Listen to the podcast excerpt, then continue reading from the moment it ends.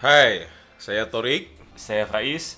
Anda sedang mendengar podcast Akai Jenuh.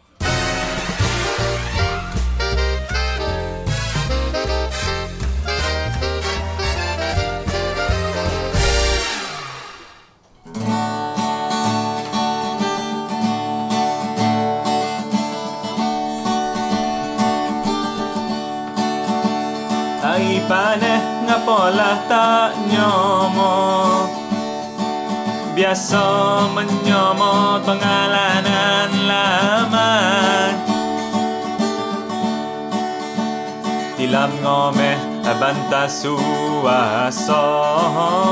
Manosamo ageh banta longan Tilam ngomeh abanta suaso. Manosamo agih bantah longan Itu posan orang dulu-dulu Kalau bercinta biarlah berpadan. Jangan goma mengikut nafsu. Kalau merana menyusah tersiksa badan. Kau fikir dulu baru bercinta. Nyosah ketian he tak berguna. Tanyalah dulu orang-orang lama. Baru kau rasa nikmatnya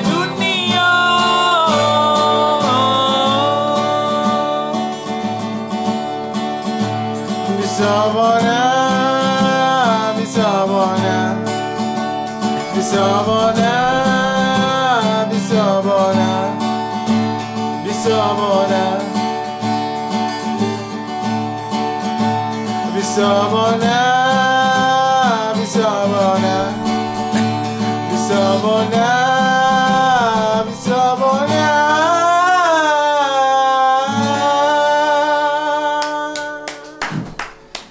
Itu dia persembahan dari uh, duo yang kami bawa khas dari rantau eh. Dari rantau bersempena PRK Bersempena dengan, uh, Rantau. Pilihan dari kecil rantau. Uh, terima kasih kepada dua orang artis kita yang kita jemput tadi. Uh, Alhamdulillah makin mendapat sambutan Kita ya, mendapat sambutan. Uh, apa khabar kepada semua pendengar-pendengar sekalian? Minggu lepas saya mendapat uh, info dari Jabatan Statistik Okey. yang mengatakan bahawa uh, rating kita agak naik. Rating kita agak naik. agak naik. Kredit rating apa? Kredit rating saya mungkin naik. Ah, itu untuk pemandu-pemandu Grab lah. Tapi izinkan saya buka episod kita pada minggu ini dengan dua rangkap pantun. Silakan. Sirih berlipat, sirih pinang. Okey. Sirih dari Pulau Mutiara. Penang ah. Pemanis kata selamat datang. Awal bismillah, pembuka bicara. Saya? Oh, lagi silakan, silakan, silakan, silakan, silakan. Cincin emas, cincin suasa.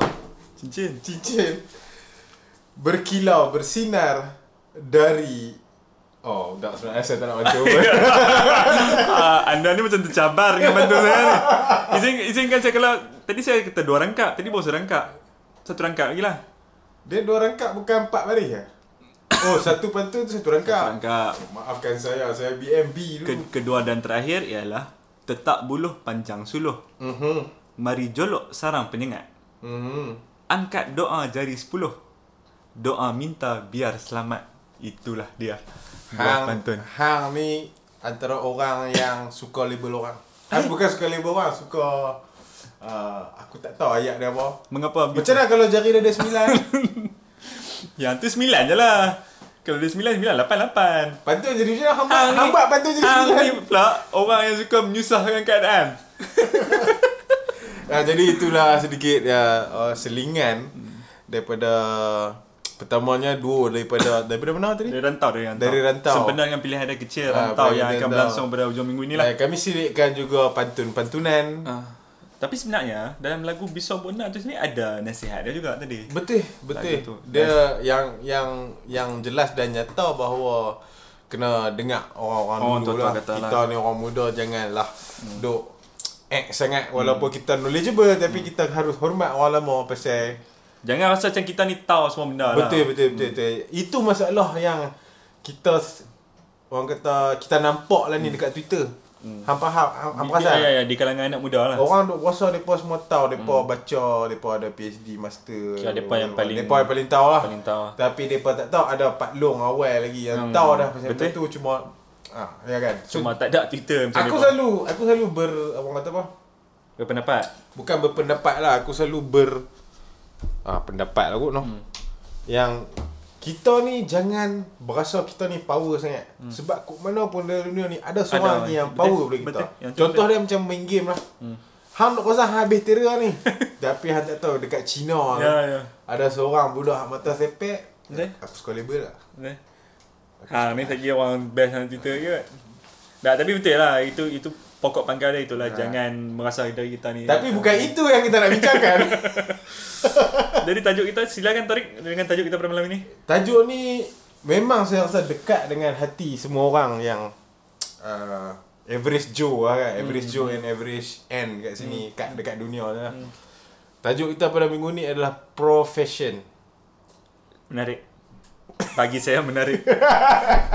Untuk kita bahaskan. Mungkin profession sebagai pemain bola sepak Ya, ataupun sebagai uh, mungkin Ataupun macam, ahli kira-kira.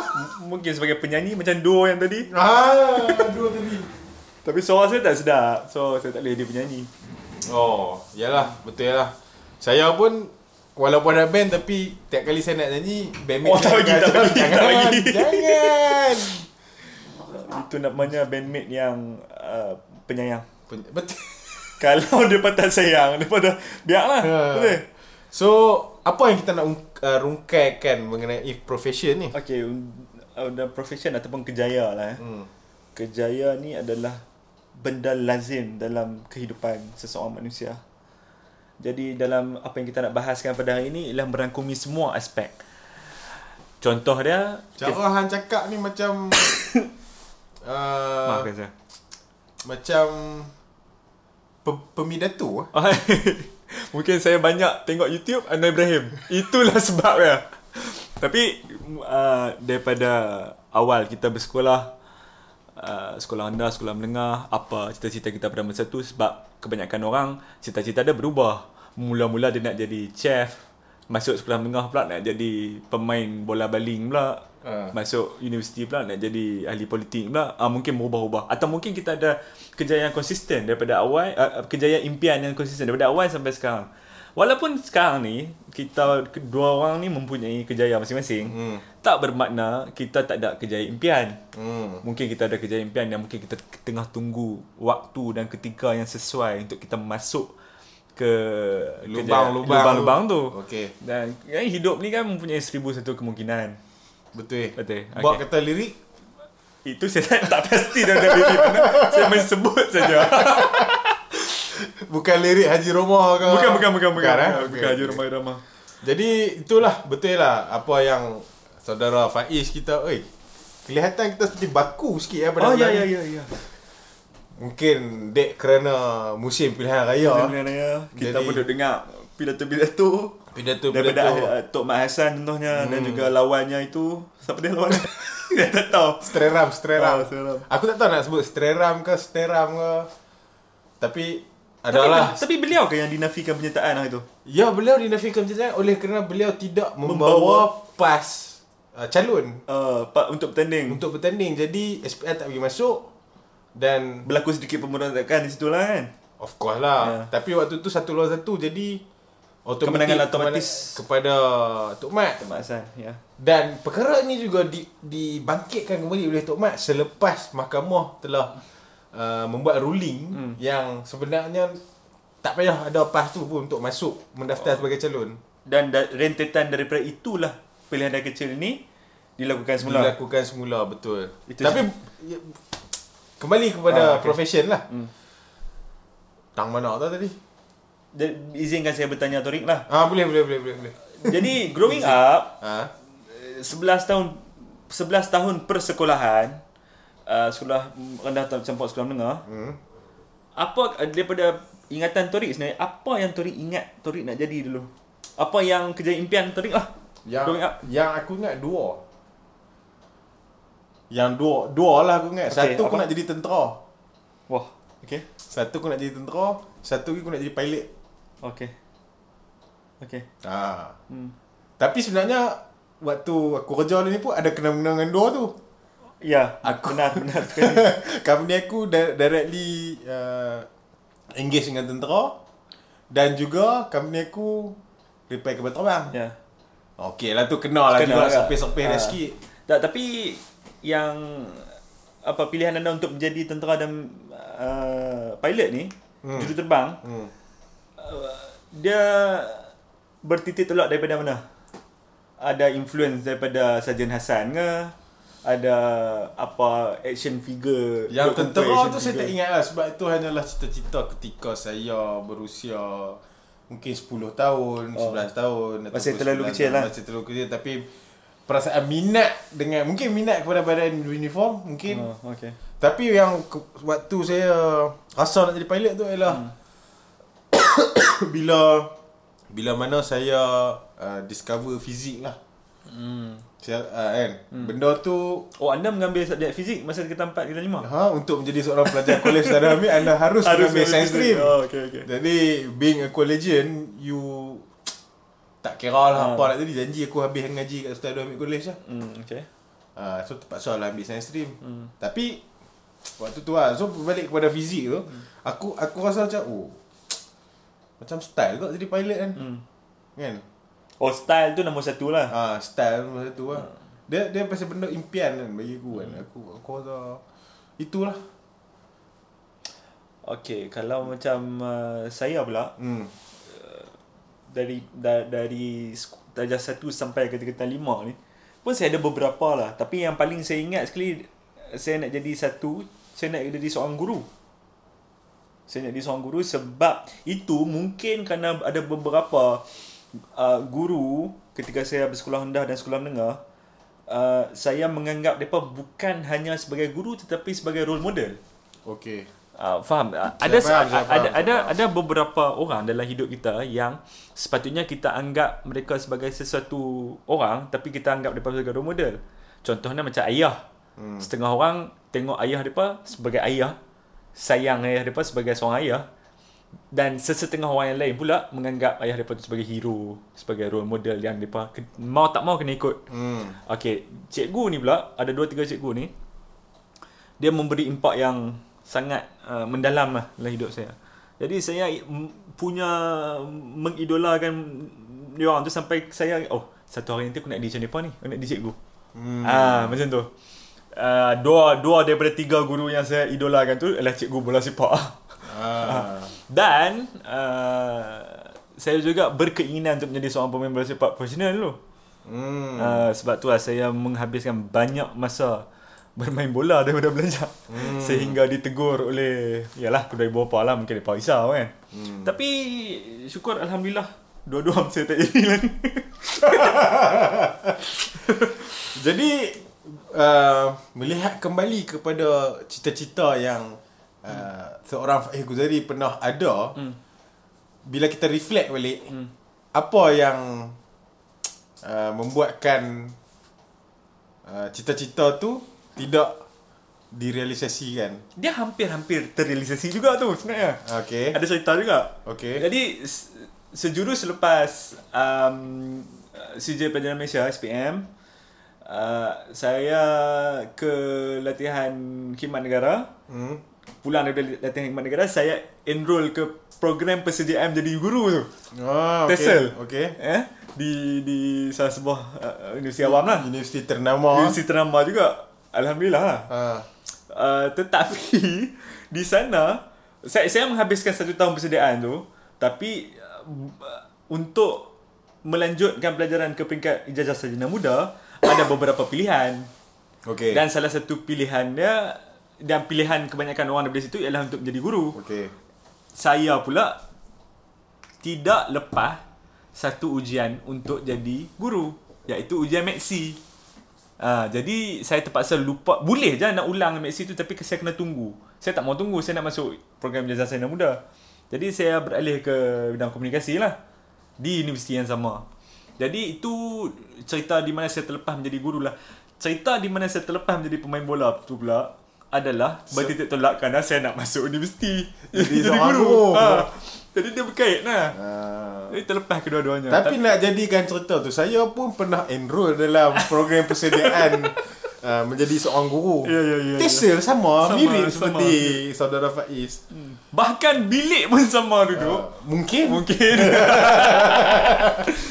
Tapi uh, bila bila halfway through Saya rasa saya tak boleh jadi seorang guru Kenapa tu? Apa yang mem- Sebab bagi saya seorang guru tu Dia punya peranan tu jauh lebih uh, Bukan jauh lebih Lebih jauh daripada sekadar mendidik benar, benar.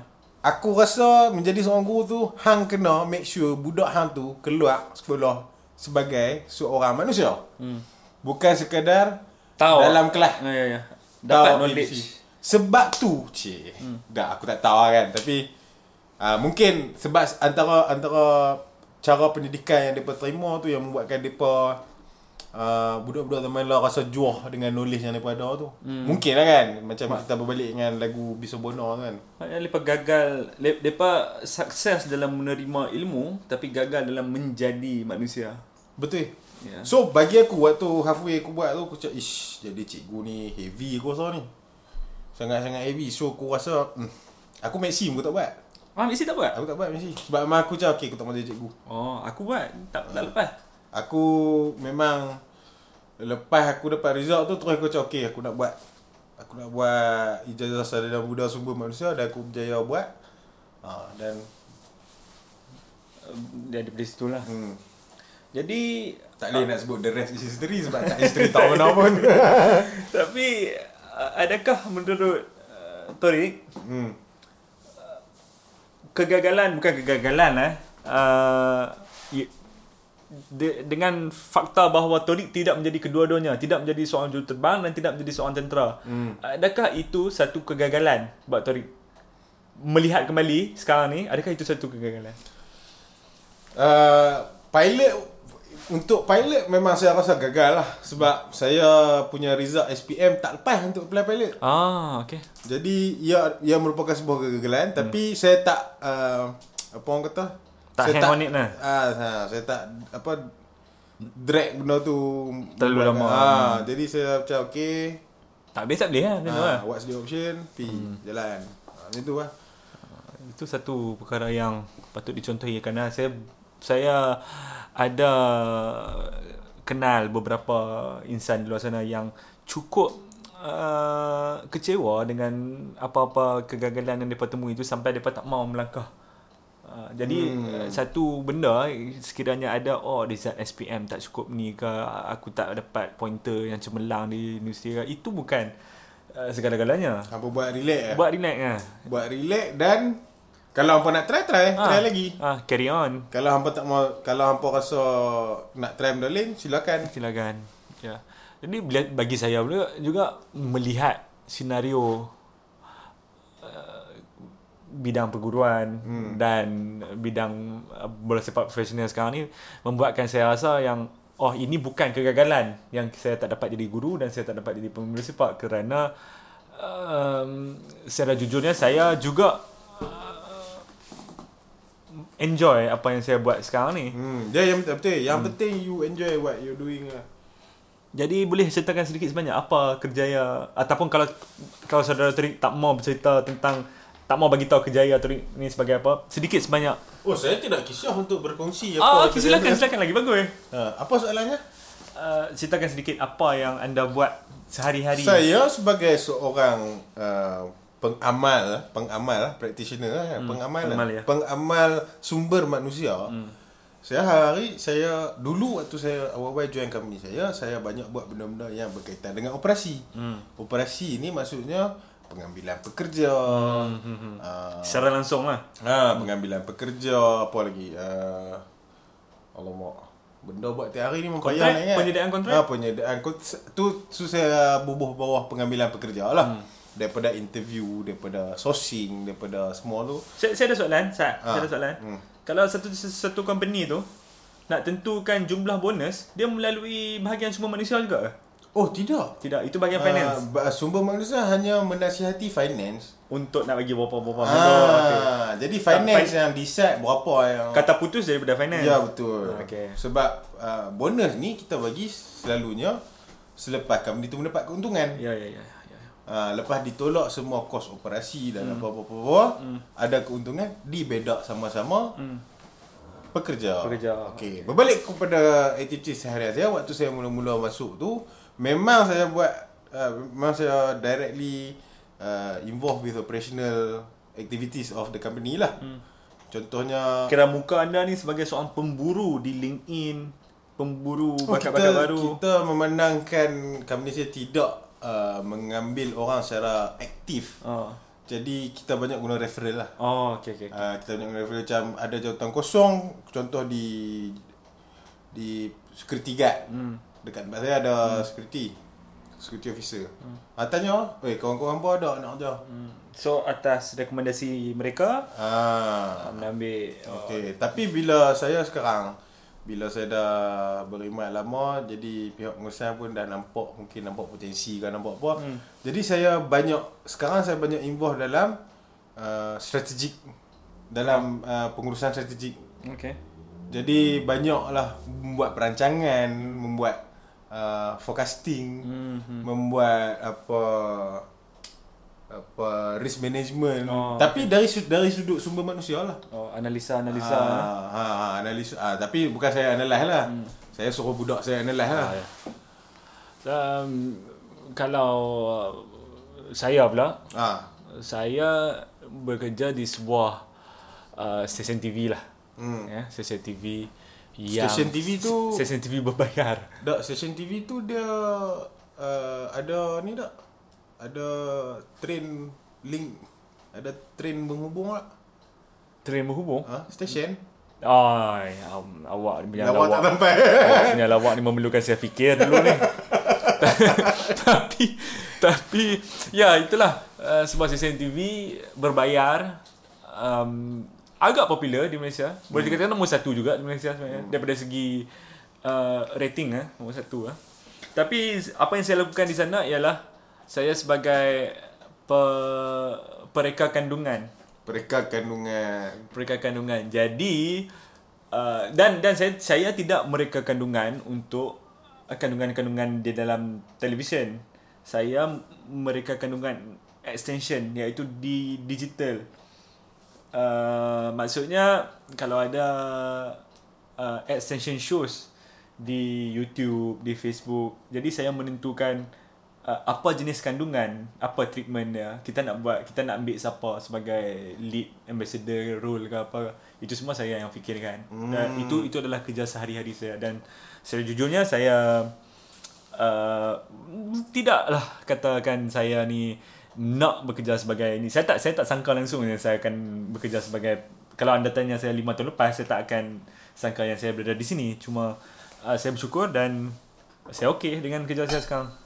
Agak gembira, agak gembira. Jadi uh, casting pun Faiz buat lah. saya suggest cadangkan. Ada tak depa nak pakai watak gemuk hitam mesra tinggi um, kurang pandai menyanyi. bukan bukan bukan. Uh, kalau ada saya boleh tolong reka. Kalau saya perlukan saya boleh tolong rekakan watak tu. Ah, tunggu ke. Jadi itulah uh, sedikit sebanyak. Jadi saya mau tanya Torik ah eh. hmm. Itu Okay, itu itu itu apa yang kita lakukan sekarang. Hmm. Mungkin apa yang kita lakukan sebelum-sebelum ni. Macam saya, saya ada pengalaman apa tau. Lepas saya pulang daripada latihan khidmat negara, sementara menunggu panggilan Universiti Awam tu, saya pernah mengikut kawan saya berniaga di pasar malam. Menega apa? Berniaga, tahu tak nasi goreng, mi goreng, maggi goreng, kuih Oh. goreng, sebungkus RM1. Ha ha ha. Pak dia buat. A- aku aku naik van ikut menega tu. Sungai Lalang, Gurun. Oh, duk- duk- duk ikut malam ah? Duk ikut pasar malam ah. Menega tu sok ah weh. Weh, so Sok ah. so so sebab kalau aku tengok rumah member aku tu lah ni, pak dia berniaga tu dah 20 tahun lebih lah. Ah, mohsak lah. Dan hmm. sekarang ni abang dia pula buat benda yang sama. Pak dia pergi situ pasar malam, abang dia pergi situ pasar malam. Kira dua van lah lah ni. Ha. Ah, macam tu lah. Oh. Dah, dah ni bukan RM1 lah, lah ni RM2.5 lah satu.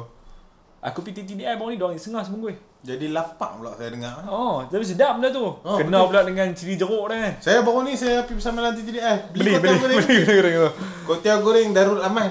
Dia balut dalam kertas Kotiau warna kuku. Kertas warna kuku tu Uh, saya beli kotiau goreng tu dengan telur goreng. Dia jadi RM4. Ah, oh, dia Mungkin RM3 kotiau tu, RM1 telur. ah mungkin. Ataupun dua setengah kotiau, RM1 setengah Tapi telur. dulu masa kita sekolah dulu kat belah-belah Kedah sanggit lah tu. Lah, sanggit sanggit. setengah lah paling paling ni pun. RM1 setengah pun orang tak beli lah. Ah, Kecuali tip-tip sebab- sedap. sebab mahal, Ah, sebab tak, mahal. sebab malas nak. Apa lima kupang. Ah.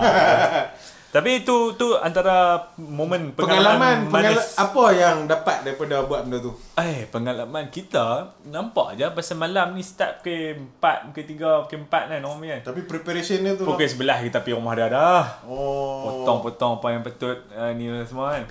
Tapi yang shock dia kita dapat duit on that day. Ah. Kita dapat duit on that day. Saya ingat lagi saya dapat RM55. Sehari? Sehari RM55. Makan dah tentu-tentu free babe.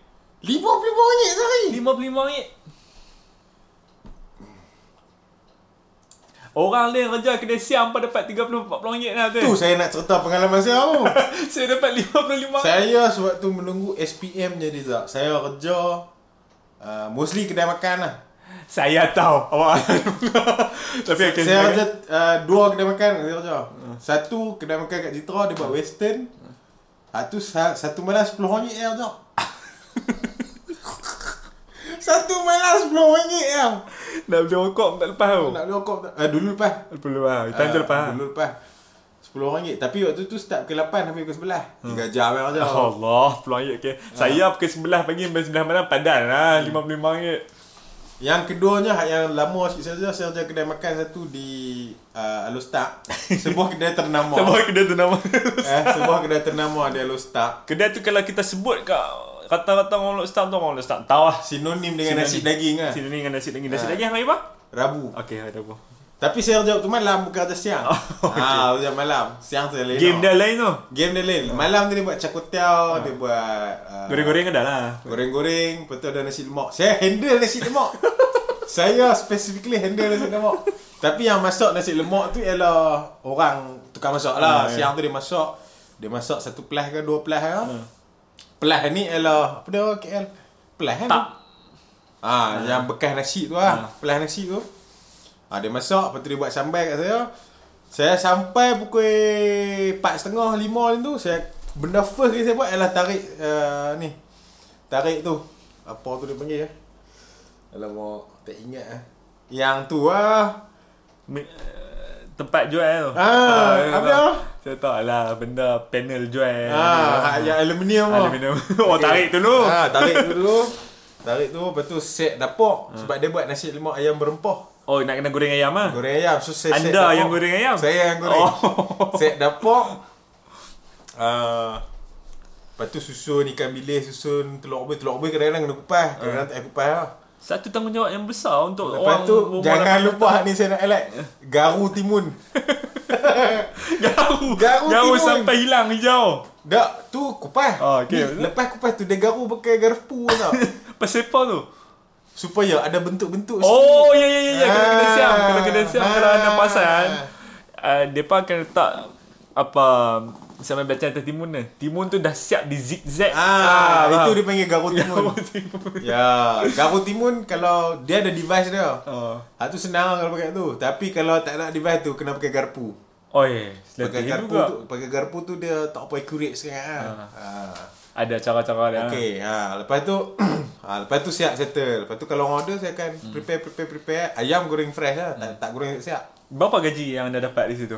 Average dalam 25 ke 30 ringgit. Oh, daripada lima setengah petang lima sampai setengah petang sampai mungkin satu setengah dua. Oh. Tapi benda yang paling saya rasa tak suka sekali buat ialah sebenarnya closing. Oh, sebab closing kita nak kena cuci, nak kena Ah, angkat, nak kena kena lantai. Ah. Tapi saya untung sebab nasi lemak sudah habis Hawaii. Ah. So pinggan tu saya cuci siap-siap. Ha, lepas tu saya tolong-tolong angkat angkat ayak lah. Hmm. Tapi eventually hang kena cuci kedai juga ah. Ah, kena yalah. mop Ya. lantai, kena macam-macam lah. Ha? Macam mana hang mai esok tu macam tu Ah. ni kan. Jadi waktu tu memang buat tu bukan sebenarnya bukan untuk mendapat pengalaman kau untuk apa kan tapi memang sepatutnya nak cari duit ya. Hmm. Yalah. Macam saya pun sebab saya, kawan saya, saya, tu. se- selain benda tu saya juga pernah kerja uh, kontrak kontrak buat jalan tau. Uh, cat jalan anda dengan oh saya kenal. Ah. Kontraktor tu pun saya kenal. Ah, kontraktor jalan hitam putih tu. Ha.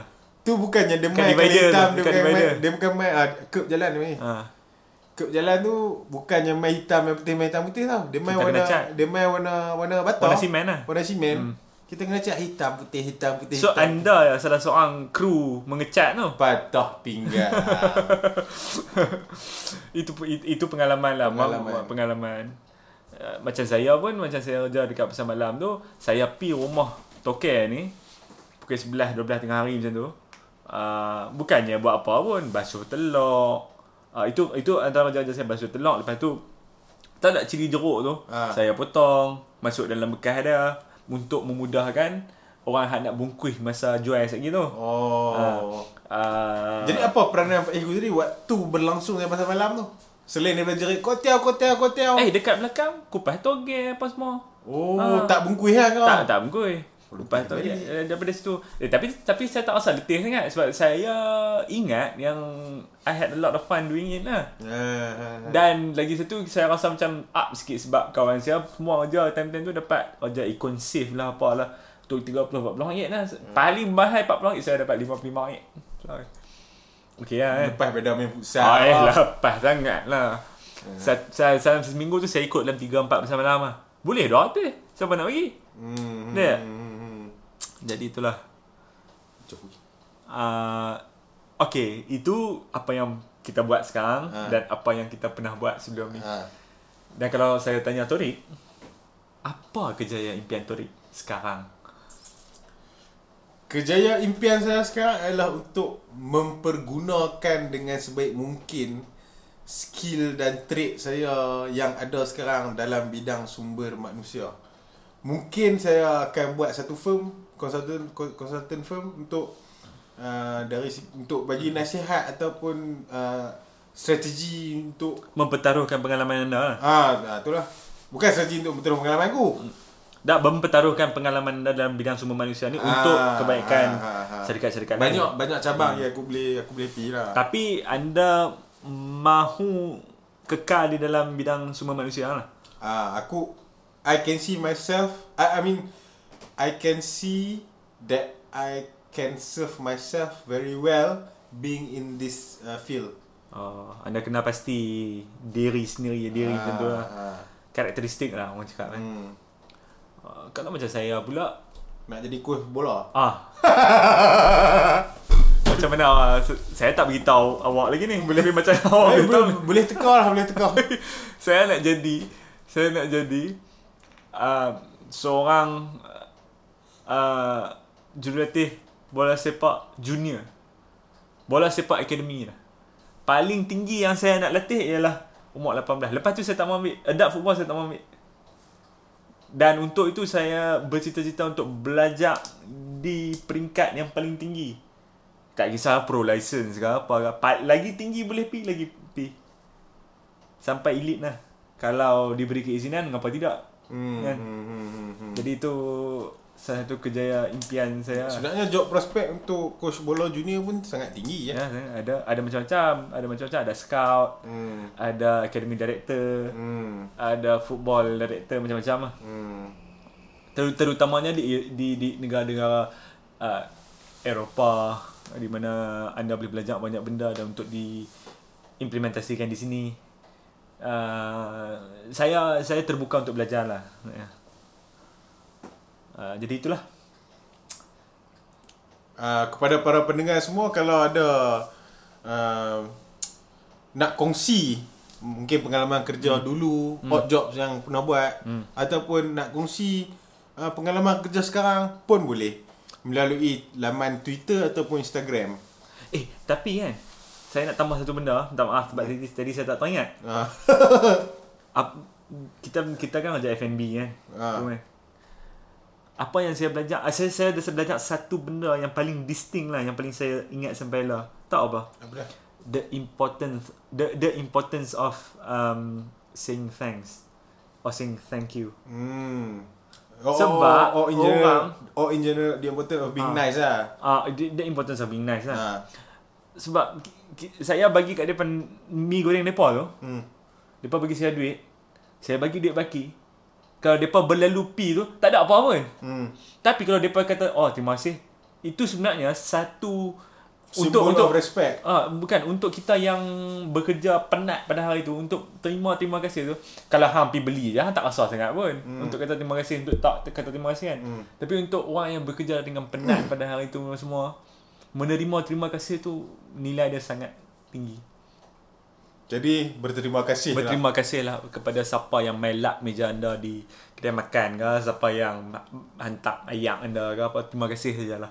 Sebab itu saya pasti sebab saya pernah rasa sebenarnya saya pasti memberi impak yang besar kepada mereka. Jadi dengan itu kami ingin berterima kasih lah kepada para pendengar yang setia mendengar hingga ke minit 35 eh. Eh, hang tahu tak dalam statistik tu Hmm. Ada satu pendengar daripada Uni- United States. Nama apa? Saya tak tahu lah nama apa dia cuma kata oh, negara United States satu. Siapa yang dengar kata United States ni? Bagi pendengar yang dari United States sila lapor diri melalui email Ha. di Muncullah anda. email kami akaljenuhpodcast at gmail.com Mungkin kami boleh hantar merchandise. Please say hi It wouldn't hurt your time Yes. Kami ah, aku, saya saya rasa kita perlu set up satu account Twitter Untuk berinteraksi. untuk satu untuk berjanji satu untuk kacau kepala orang kat Twitter tu. Tapi saya rasa Twitter dah cukup semak dengan orang lah. Dah dah kita set up lah tak payah follow orang pun. Ah, okay, okay, okay. Orang nak tengok, orang tengok. Orang Ah. tak tengok, orang mau tengok. Ah, Okay. jadi nantikan. Okey. Jadi untuk itu saya ingin berterima kasih banyak sekali lagi. Kepada semua. uh, terutamanya kepada dua dari rantau tadi eh. Ya, terima kasih kerana sudah bersusah payah datang ke sini. Walaupun sibuk Walaupun di PRK. sibuk berkempen. Hmm. Uh, terima kasih atas masa anda kerana sudah datang. Jadi mungkin Faiz nak sudahkan dengan Ser, serangkap lagi pantun. serangkap lagi pantun. Hai, ada orang request pula pantun kita ni. Mungkin sedap. Okey, ada pantun. Asam kandis mari dihiris. Manis sekali rasa isinya. Dilihat manis dipandang manis. Lebih manis hati budinya. Hai. Dengan itu, kami ingin mengucapkan selamat malam kepada Dan semua. selamat mengundi. Selamat mengundi kepada orang-orang rantau. Undilah dengan bijak. Jumpa lagi di episod seterusnya Akal Jenuh Podcast. Bye-bye.